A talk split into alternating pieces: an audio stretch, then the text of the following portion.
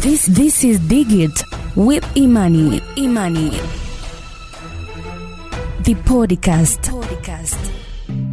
Miaka imepita na mambo yanabadilika.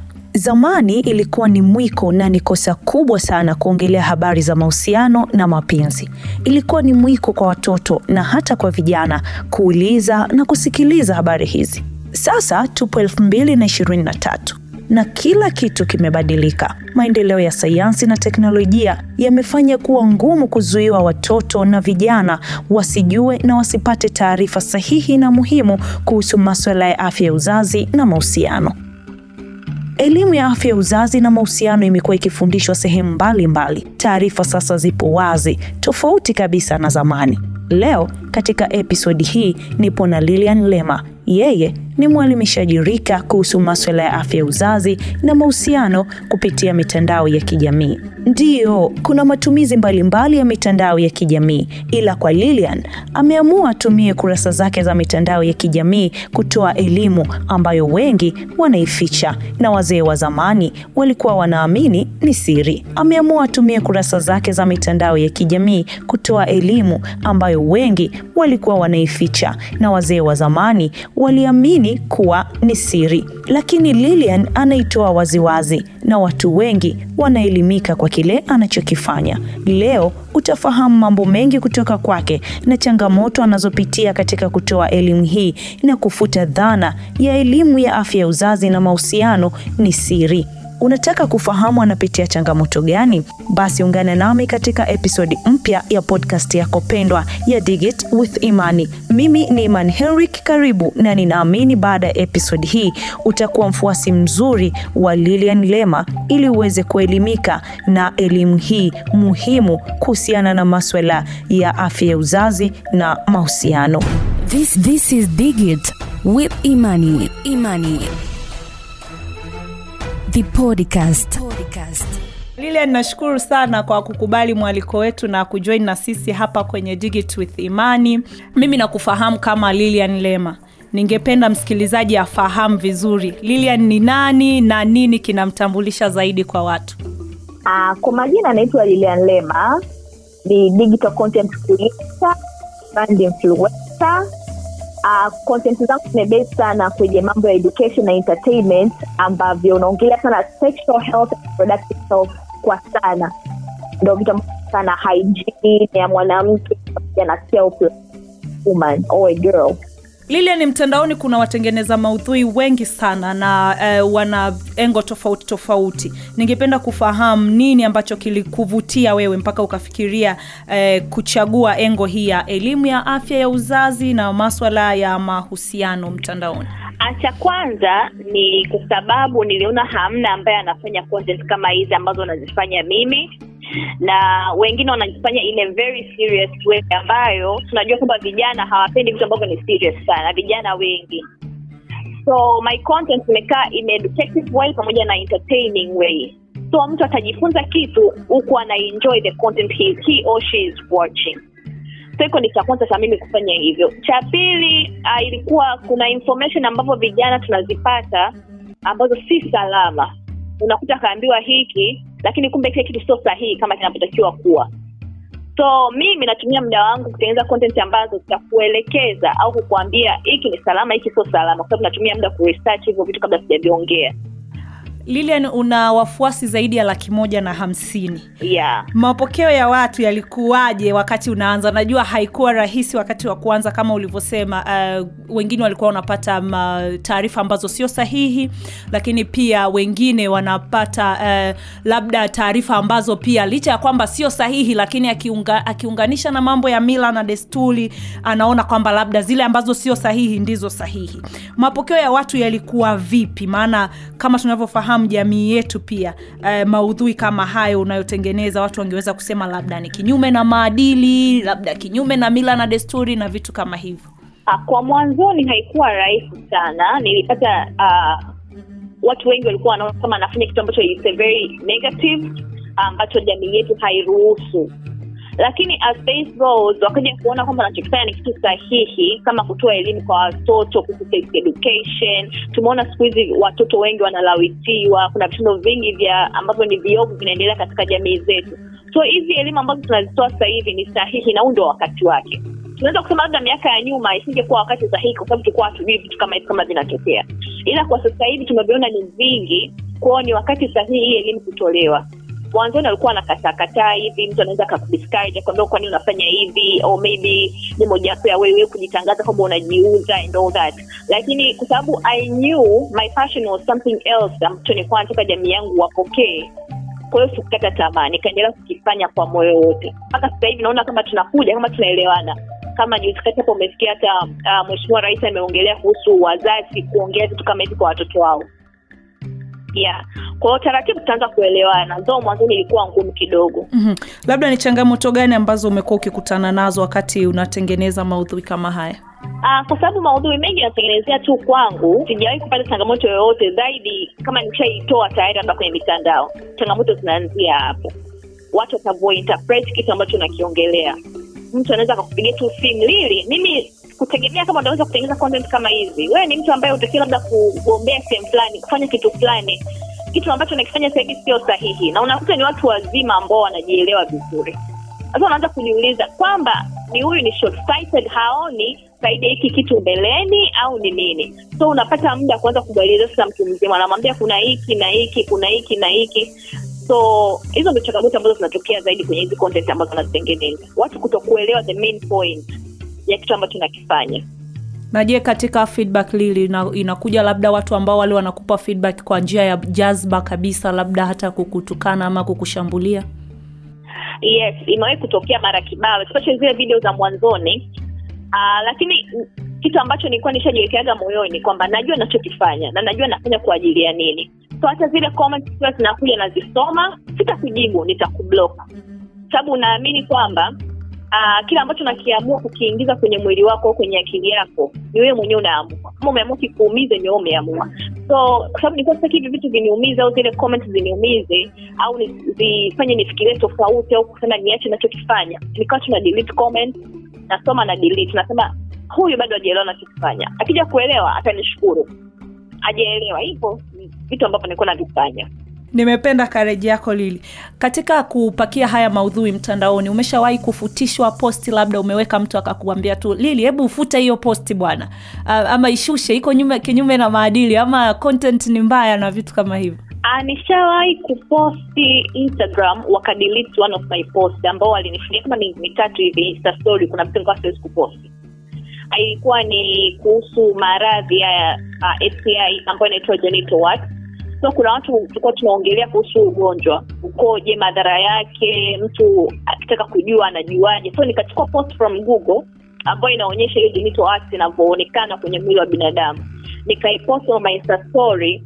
Haikupita hata nusu saa waliifuta ile post na wakanitumia kabisa na ile onyo kabisa. Kwamba nikiendelea kupost kitu kama hichi nitafungiwa akaunti. uh, reaction yako ilikuwaje baada ya kupokea hivyo Ilikurudisha ili- nyuma ama ulifanya ili, reaction yako ilikuwaje hasa? Uh, kwa pale siku nilifikiria kwa upande mmoja kwamba nitashindwa kufanya vitu fulani kama kuposti au magonjwa. Kwa sababu huwa pia magonjwa haya ya zinaa kuna magonjwa mengi ya zinaa ambayo ni mabaya ambayo jamii yetu pia hawaijui Wa- wa- vijana wengi hawajui magonjwa ya zinaa yani yapo ni mengi sana.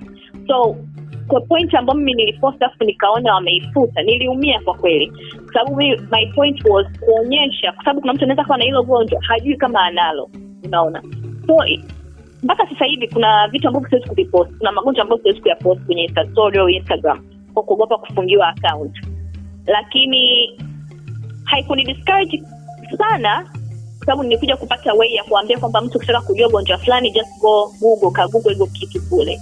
Ukakijue mwenyewe kule kule angalia picha kwa sasa hivi vijana wengi au followers wangu wengi kama tukiongelea gonjwa la zinaa fulani yeye ataingia tu google mwenyewe akaangalie picha zikoje. Kwa sababu wengi hawafahamu mtu anaweza kuta ana hilo gonjwa siku miezi, miaka lakini hajui kama analo. Moja ya maudhui lile ambayo unatoa ni kuwaelimisha watu kuhusiana na mustakabali mzima wa mahusiano na namna ya kureact kwenye vitu mbalimbali.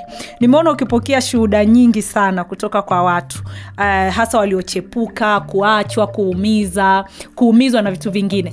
Uh, hivi uliwezaje kujenga uaminifu kama huo mtandaoni mpaka watu wakakuamini na kuja lili nina hiki na hiki labda leo nime, nimeachwa imetokea hivi hivi na hivi. Ili kuchukua muda gani kutengeneza trust kama hiyo kwa audience yako? I think cha kwanza ni mimi kuwa mimi. Kwenye mambo ya content creation kitu cha kwanza unatakiwa wewe uwe kama wewe. You, you just have to be you. Kuwa open to people kuwa genuine to people. And pia sijaanza jana watu hawajaanza kuniamini jana. Hii kitu it's a long yani nimeanza long way toka elfu mbili na kumi na saba ambapo nilikuwa nimeanzisha uh, kipindi snapchat uh, inaitwa laptop with Lilian Lema. Nilipotoka snapchat nikafungua youtube account ambapo nilikuwa na post content video kabisa naelezea mambo ya mahusiano tu baada ya hapo nahisi ndo where people wakaanza kuniamini kwamba maona this is the safe place. Mimi kuja kuelezea shida yangu ya mahusiano this is the safe place ya kuongea na ili akanishauri. So ni nimesaidia i think wanawake wengi sana wasichana vijana ambao wanakuwa kupitia kwenye mahusiano yao.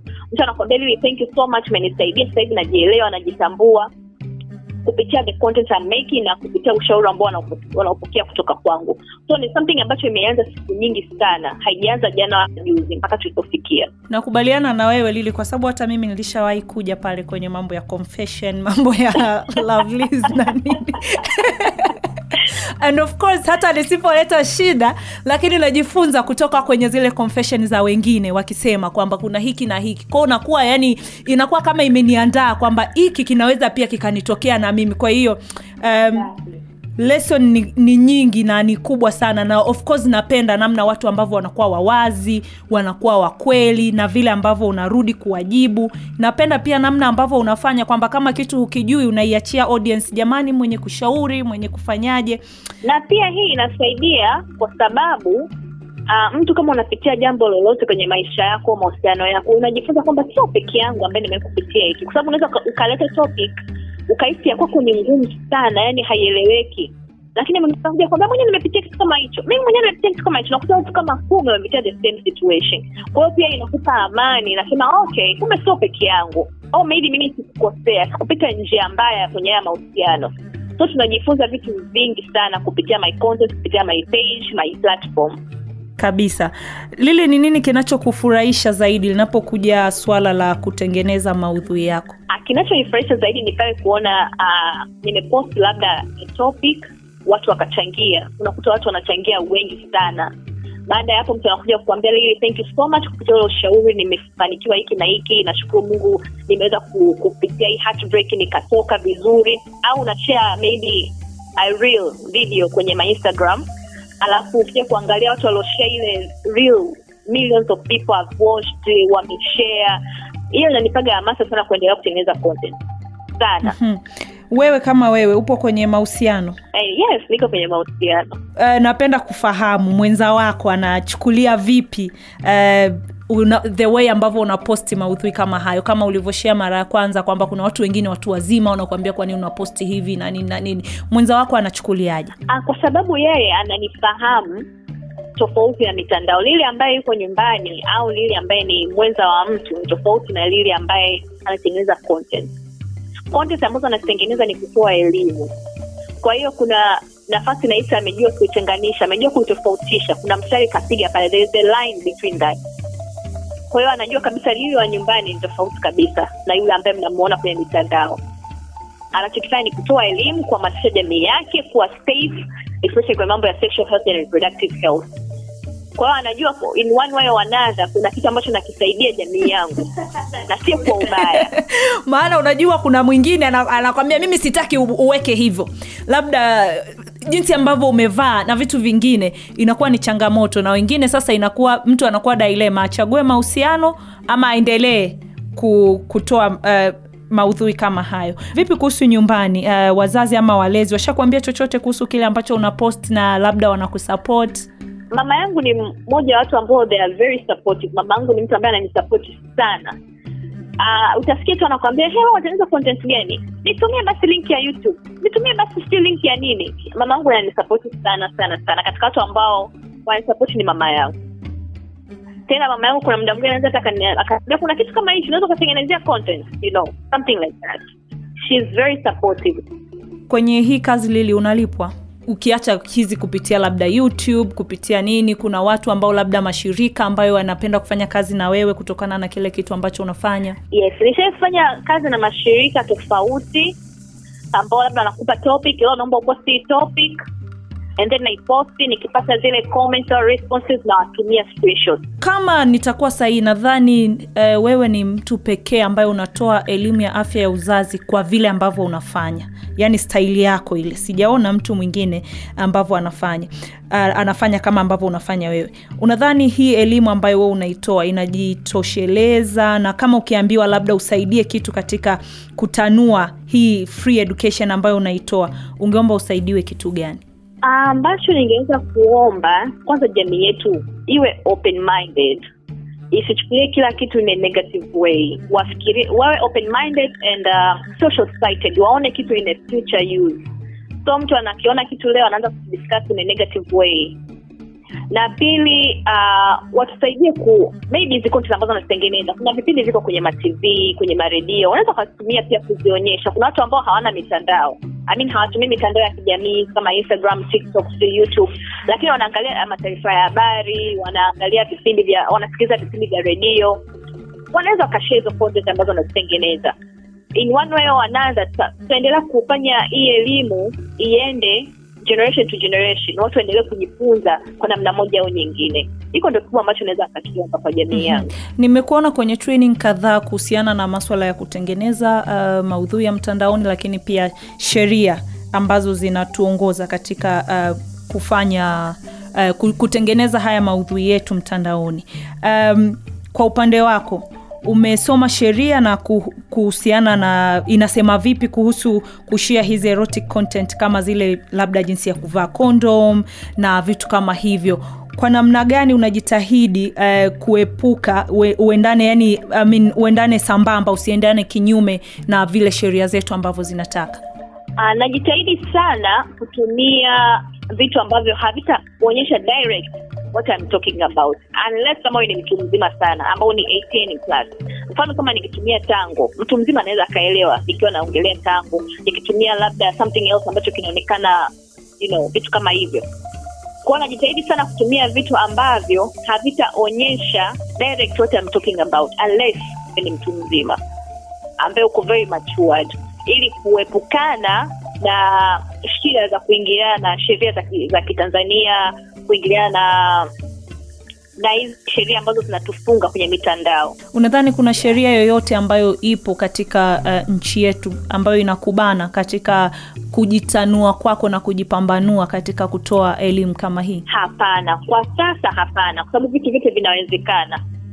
Kwangu upande wangu mimi mpaka nikusikia sasa hivi naona kila kitu kinawezekana kufanya. Kama maneno unaweza ukatafuta maneno fulani ambayo sio direct kabisa na bado ujumbe ukafika. Kama uh, vifaa unaweza kutumia vifaa ambavyo pia sio direct kabisa na ujumbe ukafika. Kikubwa ni ujumbe ufike kwenye jamii. Kwenye elimu ambayo unatoa najua kwa kiasi kikubwa umetarget watu wazima na unajitahidi pia kuchuja kwamba imfae eh, kila mmoja ambaye anaweza kuangalia katika ukijaribu kufanya analysis ya watu ambao wanakufuata wafuasi wako. Hakuna watoto wadogo ama na wao pia ni walengwa wa hii elimu? Uh, kwa, nam, kwa namna moja au nyingine watoto wadogo pia ni mojawapo ya watu ambao na watarget kama nilivyosema mwanzoni kwamba kuna vitendo vingi ambavyo viovu vinaendelea katika jamii zetu. Kwa hiyo kuna content ambazo pia na target watoto of sio direct kabisa sex education to kids kwa hiyo kama hata mtoto hatakuwa anatumia mitandao ya kijamii kuna wazazi kuna walezi kuna kaka kuna dada anaweza akasikiliza akamfikishia ujumbe mtoto. Lakini my target kubwa sana iko kwenye watu ambao tayari they matured 18 and plus ambao ndo vijana hawa wa sasa Uh, mwezi wa tano huwa ni mwezi wa hedhi salama na kampeni nyingi sana huwa zina zinafanyika. Lili wewe kama wewe una huwa unakuwa na special content kuhusiana na hizi uh, siku za hedhi salama ama huu mwezi ambao watu wanafanya kampeni mbalimbali? Mbali? Uh, kitu ambacho nafanyaga ni kutengeneza tu content ambazo maybe how to use uh, pad. Kwa nini utakiwi kuvaa muda mrefu? Kwa nini madhara yake ni yapi? Uchukue aina gani za pad na vitu kama hivyo. Kuonyesha tu faida na hasara za matumizi kama hayo lakini ni kuhusu tu content ya kawaida. Lili ni kushukuru sana na kusema kweli unafanya kazi nzuri sana kwenye kwenye hii space. Najua leo hatujagusia vitu vyote lakini uh, napenda kumwambia hata msikilizaji wa Digit with Imani akienda akisachi pale Lilian Lema atakutana na content ambayo ni ya tofauti sana, sio tu kwenye upande wa mahusiano, lakini masuala ya usafi. Nimeona pia unaelekeza wanawake namna gani ya kujisafisha na vitu kama hivyo, namna gani ya kutoka kutoka kwenye akiwa kwenye stress labda ama msongo wa mawazo.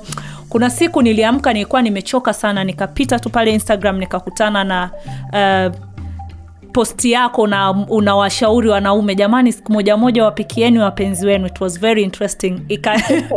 Ikanitengenezea ika siku kabisa. Lili kushukuru sana. Labda uh, kwa kumalizia tutegemee nini zaidi kutoka kwako? Tutegemee mambo mazuri zaidi content nzuri za kitofauti ambazo hamjawai kuziona ambazo zinaelimisha na kufurahisha na utaenjoy tu ndo raha ya my content. kuna wasichana wengi wana... Very creative. ya kuna wasichana wengi najua unawainspire na wanatamani kuwa kama wewe lakini wanakwamishwa na vitu mbalimbali ikiwemo mbali, labda familia. Nimependa wewe familia yako inakusapoti sana lakini pia wenzi wao. Nimependa kuona wewe mwenzi wako anakusapoti na hana shida. Lakini kuna wengine hizo ni barriers katika kutamani kufanya ka, eidha kile kama ambacho unafanya wewe ama kinachofanana na kile ambacho unafanya wewe. Ningependa kusikia unawaambiaje Uh, nilisema mwanzoni kwamba vitu kama ambavyo navifanya mimi vinahitaji wewe kuwa wewe. Just be you. Ukiwa wewe yani hamna kitu ambacho kitakutatarisha, sio mwenza sio mzazi. Lakini mwisho wa siku lazima watakuelewa. As long as unajua unachokifanya ni, ni sahihi hakina madhara yoyote katika jamii ila kinaongeza faida kwenye jamii. Wewe kifanye. Kuna siku tu atakwambia okay nilikuwa sielewi ulichokuwa nakifanya lakini sasa hivi nakuelewa. So jiamini mwombe mungu pia akupe kibali. Unajua hivyo vitu vinatokana na kibali cha mungu pia.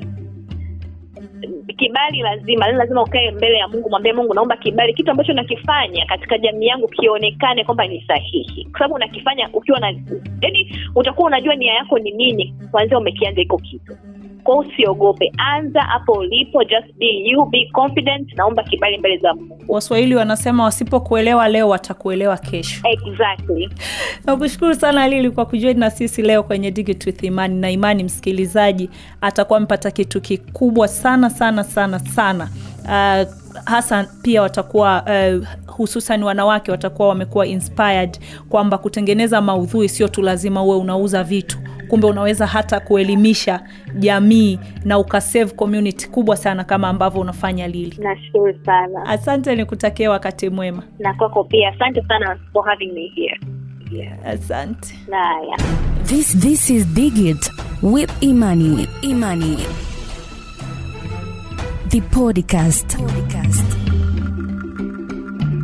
Huyu ni Lilian na wewe unaweza kuwa Lilian mwingine kwa kushea elimu hii ya afya ya uzazi na maswala ya mahusiano na watu wengine. Natumai umeelimika na utakuwa balozi kwa watu wengine. Mimi ni Imani Henrik na kushukuru sana kwa kujoin nami katika episode hii.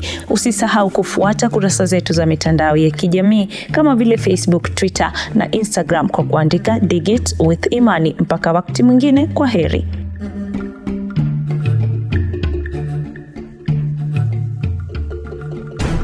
This is Digit with Imani. Imani. The podcast.